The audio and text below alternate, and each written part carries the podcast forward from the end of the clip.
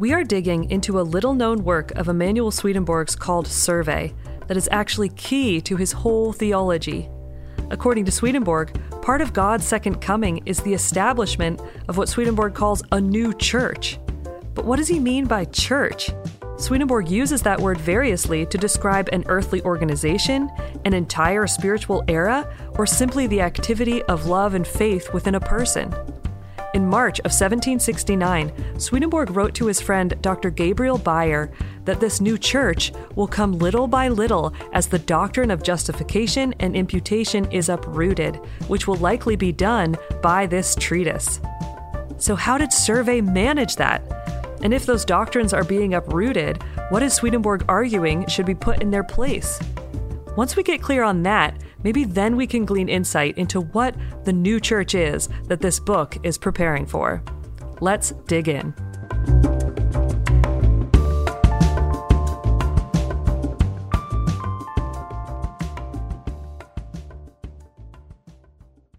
By the time Swedenborg published Survey, which is short for Survey of Teachings of the New Church meant by the New Jerusalem in the Book of Revelation, he had claimed authorship of all his previously published theological works.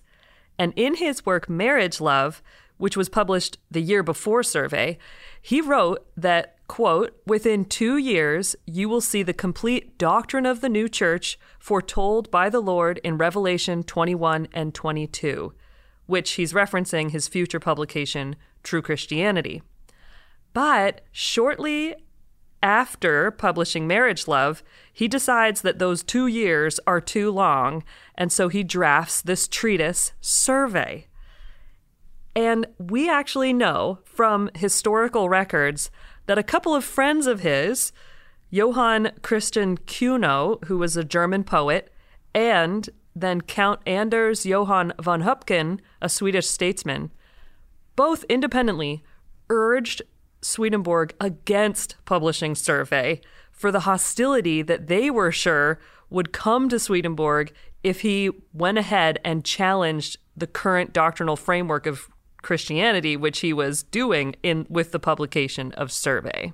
And considering that Swedenborg uh, routinely destroyed both letters that he sent to others and letters that others sent to him, it's amazing that we have two independent records of this. There might have been quite a bit more for all we know. Yes. And so Cuno, it's in his memoirs that he wrote that he writes about what he thought of this work survey that Swedenborg had published. So here's what he wrote Swedenborg had told me of this intended publication, but notwithstanding my entreaties, he would not show me a single line of the projected work. I opposed its publication with all my might. And as this proved unavailing, and as I did not like to see the good and honest man run any danger, I thought my remonstrance might prove more effective if I should expostulate with him at table in the presence of a large company in these words as your faithful friend, I must advise you not to come out with your new doctrine, or at least to allow the two years which you have announced to elapse, or you will expose yourself to the danger of being banished from the city. He could not be moved, however, and before the month of January came to a close, the compendium of his new doctrine was printed, bound, and dispatched to the preachers and priests of all sects, and at the same time scattered throughout all the towns and universities of Holland. Wow. And so, in the case of Count von Höpken, he wrote Swedenborg a letter in November of 1769, which was the year that Survey was published, expressing concern that Swedenborg was putting himself in danger similar to how Cuno was saying that by publishing Survey. And so Swedenborg, like you were saying, Jonathan, he must have destroyed the letter that he got from the Count, but Count von Höpken must have kept Swedenborg's reply, and so it's from that that we can actually infer what the Count had first written to Swedenborg. And it's worth adding that Count von Höpken was a top level member of the government. He outranked Swedenborg, even though Swedenborg was a nobleman he outranked him by quite a bit.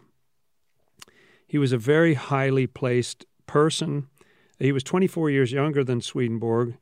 He rose up through the ranks very quickly and became prime minister, the equivalent of prime minister of Sweden, at the age of 40. He was a great thinker, a very clear writer, apparently, but some criticized him for being weak uh, in opposing Sweden's enemies during the Seven Years' War when he was prime minister during that difficult period. And he was one of the first people Swedenborg told about his spiritual experiences. He admired Swedenborg's contributions to the sessions of Parliament, and he was one of a handful of distinguished guests at the royal table when the king invited Swedenborg to dine with the royal family so they could hear about his spiritual experiences.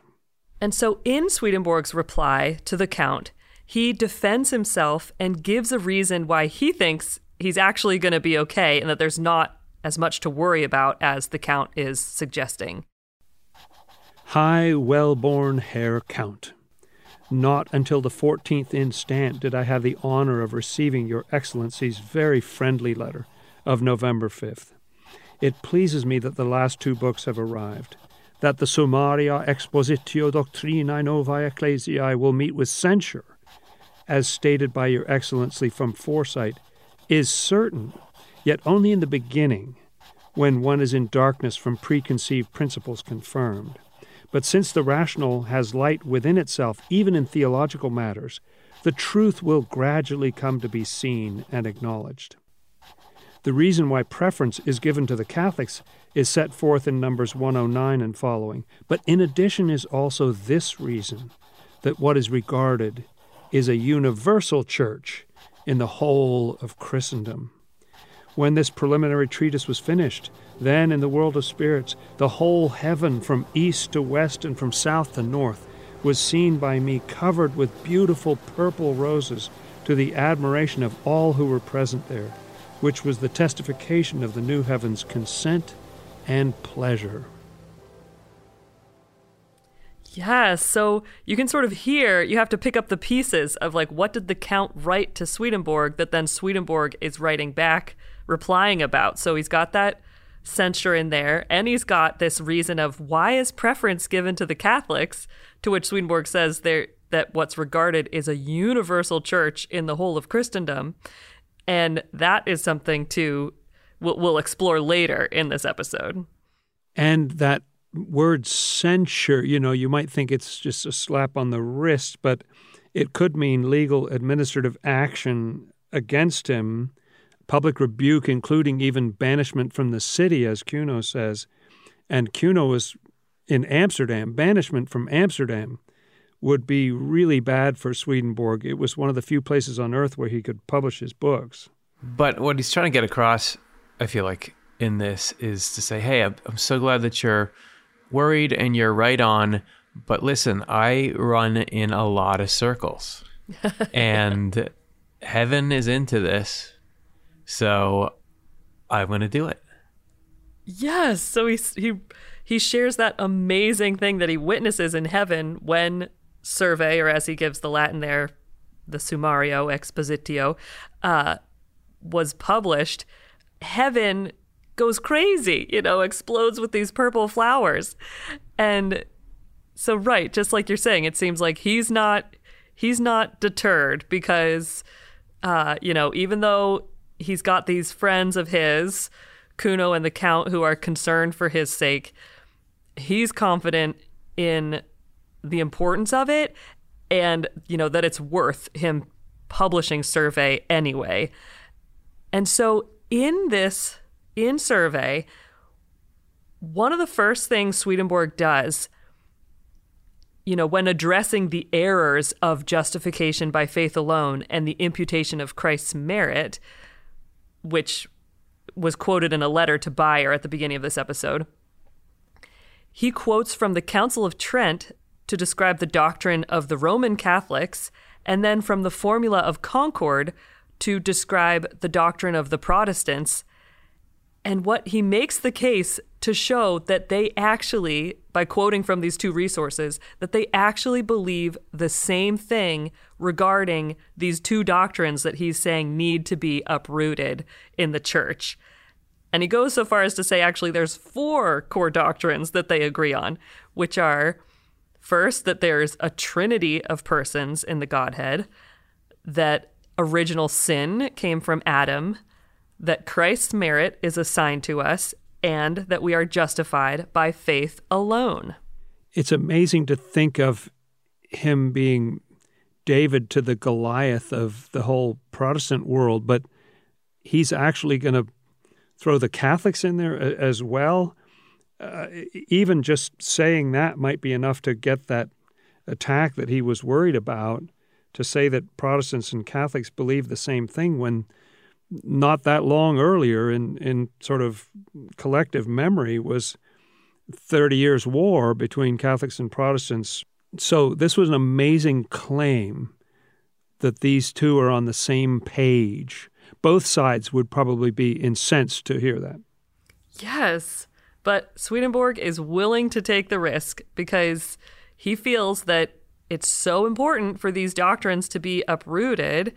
And so in his letter to Beyer, he wrote that survey somehow would work to uproot them.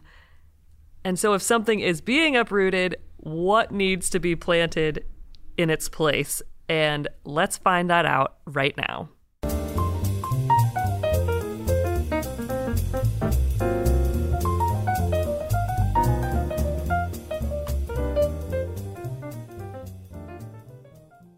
So, what you get when you uproot these doctrines, according to Swedenborg, is what he calls a truly effective faith. He puts it in those words in in this work survey. And so then what does he mean by what makes for an effective faith? In number 52, paragraph number 52, he writes actual repentance.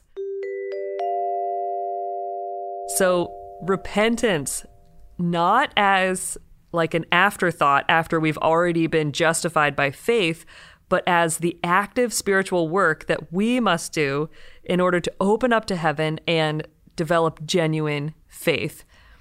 And so in paragraph number 92, Swedenborg writes There are two things that build heaven in us truths that lead to faith, and good actions that come from goodwill. Truths that lead to faith bring us the presence of the Lord and show us the way to heaven. Good actions that come from goodwill give us a partnership with the Lord and bring us into heaven. Faith in its essence is a desire for what is true, and goodwill, in its essence, is a desire for what is good. So, repentance is this necessary work that allows us to develop real faith and goodwill. So, repentance is important. And what, what's he say about it in Survey? So, he writes in paragraph 52 that the divine design is for us to, quote, examine ourselves, see our evils, and resist them and to do this seemingly on our own, although in fact the Lord is helping. Unquote. And he clarifies that it's not faith alone that saves us, because really repentance is the first step.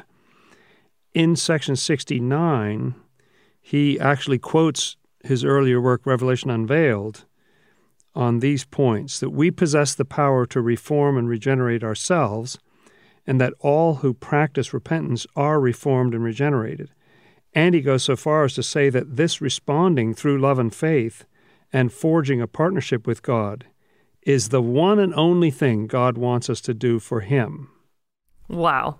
And so the two main doctrines that he's uprooting are really connected. So you have the first, which is this idea that we're justified by faith alone. And then the second one, the imputation of Christ's merit, is like it's that through faith that we receive the imputation of Christ's merit. And Swedenborg is saying, though, that we're not justified by faith alone. We need to practice repentance. And why? It's because of how the assignment of spiritual credit or blame, as he puts it, really works. You know, can we really take Christ's credit or merit and have that become, you know, personalized to us?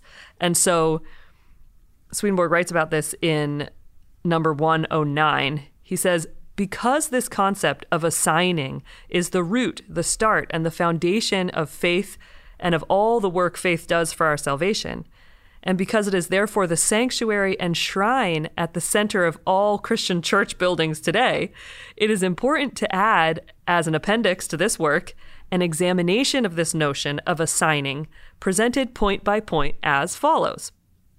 And so then here are the points he then sets out to explain. One, after we die, we are all assigned blame for the evil or else credit for the goodness to which we have devoted ourselves. Number two, it is impossible to incorporate one person's goodness into another person. And number three, given that this is impossible, it is an imaginary faith to believe that Christ's justice or merit is assigned or attributed to us.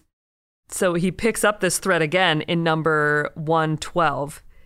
He says, No such reassignment of benefit is possible in regard to people's spiritual lives. But he's not saying that we don't have any connection with God. He's saying that you just have to, it's, it works in a different way. So he goes on spiritual life has to be planted in us.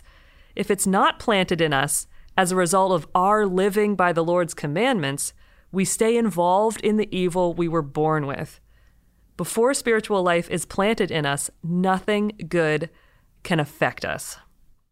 It seems like, of course, you couldn't have somebody else's justice or merit attributed to you. There are certain things that are are non-transferable. Think if I was going to say, "Okay, I'm going to give you my reputation." Yeah, oh, right. Now, now, you have my reputation. It, it, it by definition is about things that I did, or if it's or if uh, I'm working in a group and and we all do something good and the professor comes over and says you did a good job. And someone else who wasn't in our group was like can I get credit for that job too? It it just have to be a, a farce you know? Exactly so, it, yeah. so you can't yeah you, the idea that somehow God did something really good and now we're gonna say that we did it mm, it doesn't seem to hold water I like this idea of something being planted in us. That is something that you can look around and see analogous processes to in the world. So how how do we get that thing planted in us? Well, there may be an answer in survey section 59. Uh, Swedenborg writes, abstain from what is evil because it is sinful, do what is good, and believe in the Lord. That's an interesting sequence to put it in, isn't it? Mm-hmm. Like abstaining from evil first, then doing what is good, and then finally the faith part, believe in the Lord. Hmm. And he adds, if you do these things, you will experience a process of being justified that will actually save you. Yes. And I think that's part of what's key is that Swedenborg isn't, you know, throwing out the Bible or something. You know, like there's there's a lot of uh you know, talk of how we are saved by Christ and all this stuff. So it's just a matter of like, it's not some alchemical process that just because we say we have faith, suddenly Christ's merit is, you know, deposited in us or something. Swedenborg is saying you have to go through these steps, and it starts with that abstaining from what is evil and then doing what is good. And that's how you develop faith. And what I love about Swedenborg is that he's not he's also not saying just this is actually the way it is, so you should believe me. He's he's saying here's how it works. Here how I, here's how I've witnessed how this whole process works through his introspection and his experiences in the spiritual world and then he just gives it shares it to say think about it you know does this make sense to you and and so even in survey, he gets into the why when he's talking about this assignment of spiritual blame and, and how does it if that's not how it works, then how does it really work? And this this is just this amazing uh, passage in number 113. So I'm going to read it and you guys see what you think. If people abstain from one evil on the grounds that that evil is sinful, they abstain from all evils, provided that both their will and their intellect are engaged in the process. That is, they abstain from that evil purposefully and deliberately. The effect is even greater if they intentionally abstain from more than one evil. As soon as we abstain purposefully or deliberately from any sinful evil, the Lord maintains in us an intention to abstain from the rest If we do something evil out of ignorance or because we are overwhelmed by a physical craving, we are not blamed for it because we had not planned on doing it and we do not support what we did. We develop this intention as the result of examining ourselves once or twice a year and recovering from an evil we find in ourselves. If we never examine ourselves, we do not develop this intention. It seems as though he's telling people the bar is lower than you think. Uh, In other words, Hmm. I think part of that faith alone rhetoric had been that it's impossible. We're born from our mother's womb just covered in sin. Uh, there's nothing you can do about it. You know that that kind of thing. Mm-hmm. And uh, he's saying, "Oh no! Well, if you just do a little bit, you get more credit than you think for doing that. But you do have to take that that first step to to get it going. Uh, and even if you stumble, wasn't that amazing? That Yeah. that uh, you know, okay, you got caught off guard or something, and you did something stupid. Uh, well, if if you didn't intend it, he's so big on what your will and your intellect are engaged in uh, that if you just sort of got fooled into it, or or when you were tired, or you know, in some other condition of relative irrationality or something, uh, if you don't support it, if it wasn't intention or a plan that you had, uh, even that can be kind of shucked off. Yeah. It seems like it's a pretty organic way and non fundamentalist way to look at your moral performance. And that, that seems to be a thread in Swedenborg where it's all very reasonable.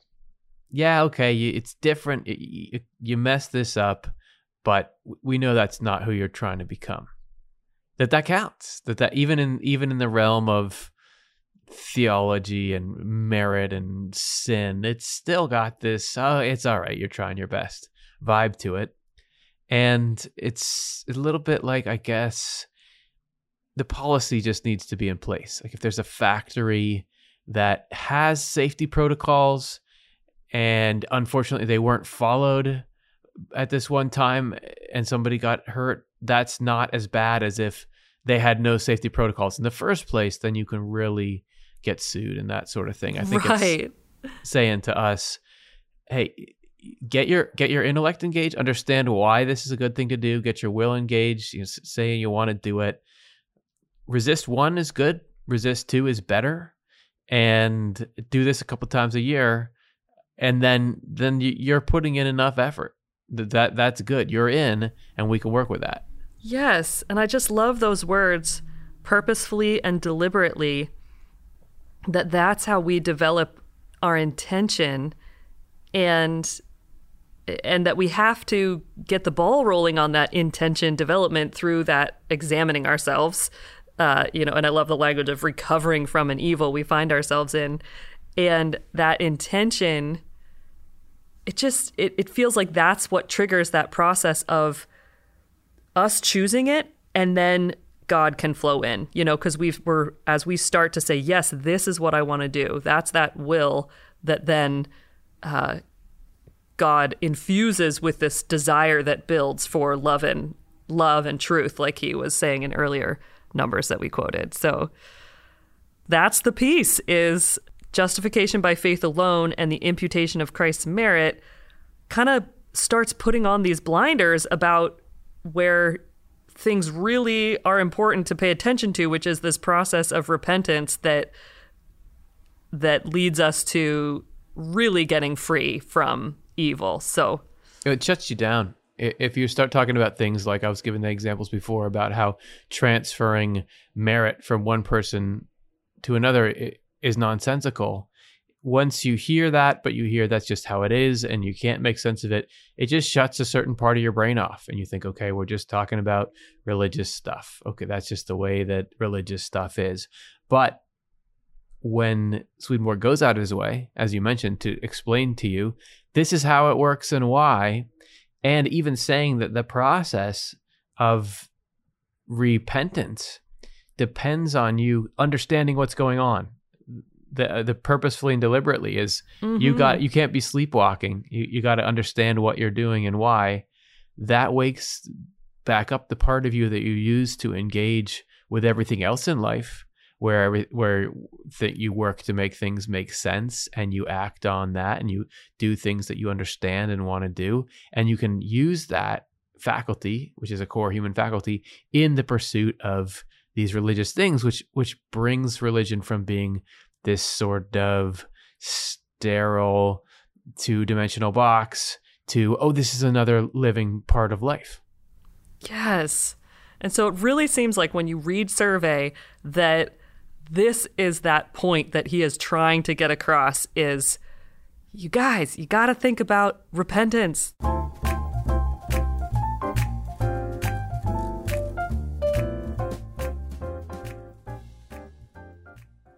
So there's a clue we get about how really key Swedenborg thought this repentance piece is. And we find this clue when we compare the table of contents that Swedenborg gives in paragraph number 16 of survey uh, with the actual table of contents of True Christianity when it gets published. So in survey, he's saying, here's what this intended work is going to cover. And he lists, and we talked about that in the last uh, episode where we talked about survey. And, but then it isn't until 1771 that he publishes True Christianity. That work goes through several revisions but if you just look at, you do a one to one of survey to true Christianity, we see something that is sort of hidden in plain sight. So in chapter one, the Lord God, the Savior, and the Divine Trinity within him becomes actually chapters one to three, with a separate chapter for each part of the Trinity, which is just unprecedented in his work. Mm. And so, chapter two in Survey, which was written to be about sacred scripture, that becomes chapter four of True Christianity. And chapter three on love for God, love for our neighbor, and the harmony between them loosely becomes chapter seven, which is called Goodwill or Loving Our Neighbor and Good Actions. Chapter four on faith becomes chapter six. And chapter 5 on teachings about life drawn from the Ten Commandments becomes chapter 5. Chapter 6 becomes chapter 10 on reformation and regeneration. Chapter 7 becomes chapter 8 on free choice. Chapter 8 on baptism becomes chapter 12. Chapter 9 on the Holy Supper becomes chapter 13. Then the next three chapters in Survey, chapters 10 to 12, he cuts entirely on heaven and hell, on our partnership with heaven or hell, and how our state after death depends on that partnership and on eternal life. And then this is where it would become part two. But as we said in the last episode on this, there are no parts to this work. So all of what he lists as the chapters of part two becomes chapter 14, the last chapter in True Christianity, which is on the close of the age, the coming of the Lord, and the new church. This covers everything in the original plan for part two except a chapter on the Last Judgment. So, in True Christianity, the only chapters that were cut from the survey outline are those ones on heaven and hell, and then the one on the Last Judgment.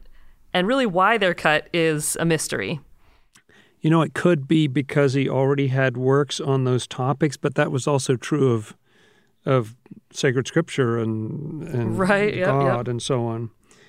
And uh, my colleague George Dole also put forward that it might be an audience issue, which is that true Christianity is especially aimed at a Lutheran audience, and Lutheran orthodoxy uh, didn't really cover life after death in the same way. And so, to make it fit even better, he dials up the Trinity and dials down the life after death. Who knows? Hmm. Okay, wait. I'm not a mathematician, but I was following along when we're counting, and we've got chapters 1, 2, 3, 4, 5, 6, 7, 8, 10, 12, 13, 14. There's a couple even numbers in a row there. So, what's going on with that? Yes, that's because we're missing chapters 9 and 11. So, what are they in True Christianity? chapters on repentance and the assignment of spiritual credit or blame. so somehow, when he's writing survey and saying this is what that work, True Christianity, is going to contain, he doesn't even mention repentance or the assignment of spiritual credit or blame. But then the rest of the work of survey treats of these discordances, as he calls them, those 25 points of discordance. And in there, he's just getting, you know, chewing over all this stuff about how you got to focus on repentance. You're missing this key thing because there is no, you know, transference of spiritual credit because this is how it really works, et cetera, et cetera. All that stuff about intention. And so that's those are the chapters he ends up adding to True Christianity. And so in the final uh, work of True Christianity, you've got chapter nine on repentance, followed by a chapter on reformation and regeneration, and then followed by chapter 11 on the assignment of spiritual credit or blame. I, I just found spending this time with Survey that it really seems like it functions really well as a primer for true Christianity, for getting to grasp like a lot of all these different teachings that Swedenborg talks about in all of his theological works. And it I think it would be really helpful too, you know, if you're someone who's ever scratched your head about Christian doctrines, you know, and if anything of what we've shared in this episode rings true to you, then reading survey is just this super concise digest of like these are how these things line up and this is what you know Swedenborg is saying makes a lot more sense. So I just think it's it's a really uh, cool work that I'm excited about the New Century Edition translation coming out in 2022. And so in the beginning, we quoted this letter Swedenborg wrote to his friend, Dr. Gabriel Beyer, where he's asked, he's saying how people ask him about the new church and when it will come. And he says that it will come little by little as the doctrine of justification and imputation is uprooted, which will likely be done by this treatise. And so when he's saying that's that the new church will come, what does that even really mean? Well, in number 68 of Survey, he gives this amazingly simple definition, which I love. He writes The marriage of faith and goodwill is the new church that is now being established by the Lord. Mm, it's such an amazing definition. And that idea that he's very big on that idea of the marriage of faith and goodwill. And faith, um, if you think of faith as being blue and goodwill as being red uh, corresponds as he often talks about, then maybe this relates to that purple of those flowers in the spiritual world. Right, because he wrote in that letter to von Höpken about how this work, survey, is with regard to a universal church in the whole of Christendom.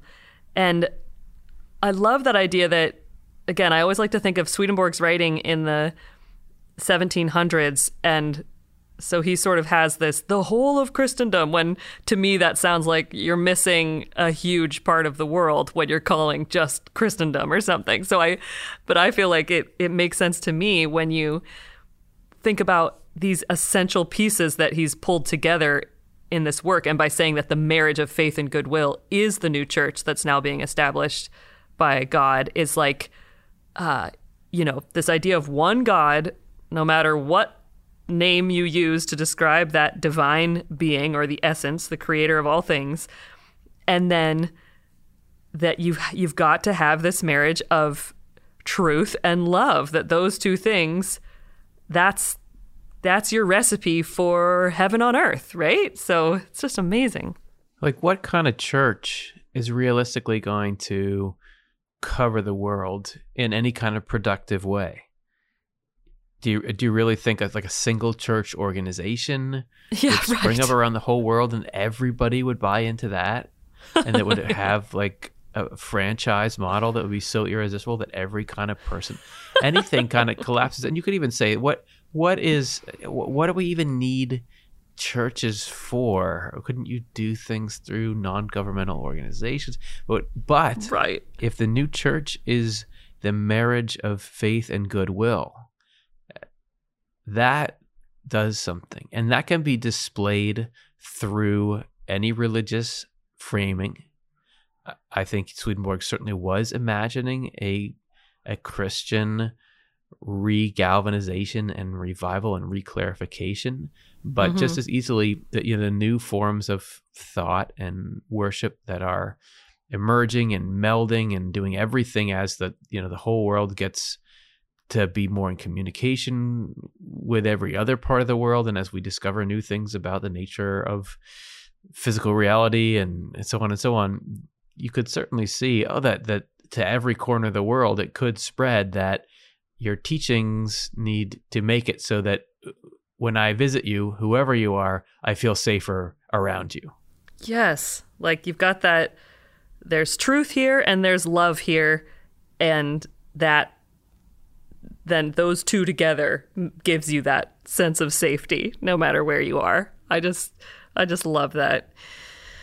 And so we had mentioned how Cuno and Von Höpken were really concerned for their buddy Swedenborg, saying, You're going to get censured and you're going to get in a lot of trouble if you publish this work. But there's still this question of did it really create a stir or not? And we have newly found evidence that gives us insight into what happened after survey was published, which we're going to explore next time. Thanks so much, Jonathan and Curtis. This was a lot of fun. Thank you. You bet.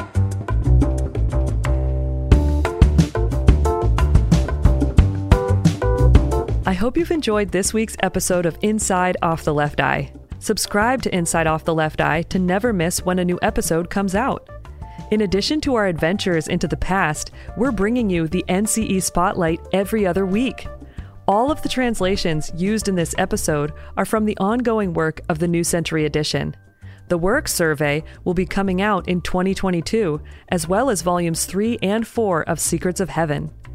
If you've benefited from the work of the Swedenborg Foundation through Off the Left Eye and the New Century Edition, consider supporting us with a donation. We're a nonprofit and depend on the support of our donors.